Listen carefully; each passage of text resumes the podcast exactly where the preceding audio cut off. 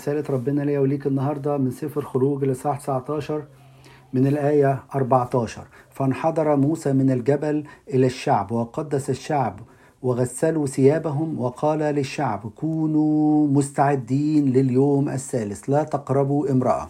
وفي نفس الإصحاح في الآية 22 يقول الكتاب وليتقدس أيضا الكهنة الذين يقتربون إلى الرب لئلا يبطش بهم الرب.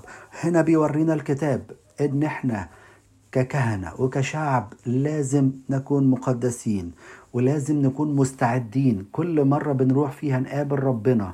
لازم نكون مستعدين. استعداد جسدي واستعداد روحي. استعداد جسدي بنظافة الجسد واستعداد روحي بالتوبة الحقيقية والعزم الأكيد على ترك الخطية سواء شعب أو كهنة.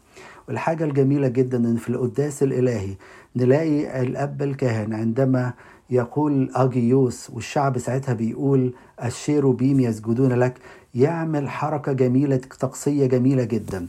يعمل يبدل اللفافتين ويعمل إيده على شكل صليب.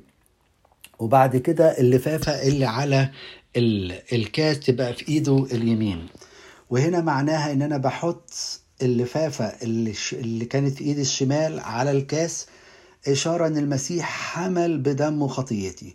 واللفافة اللي كانت على الكاس أبونا بيحطها على إيده اليمين ويبتدي يقدس بيها نفسه ويقدس بيها الخدام ويقدس بيها الشعب.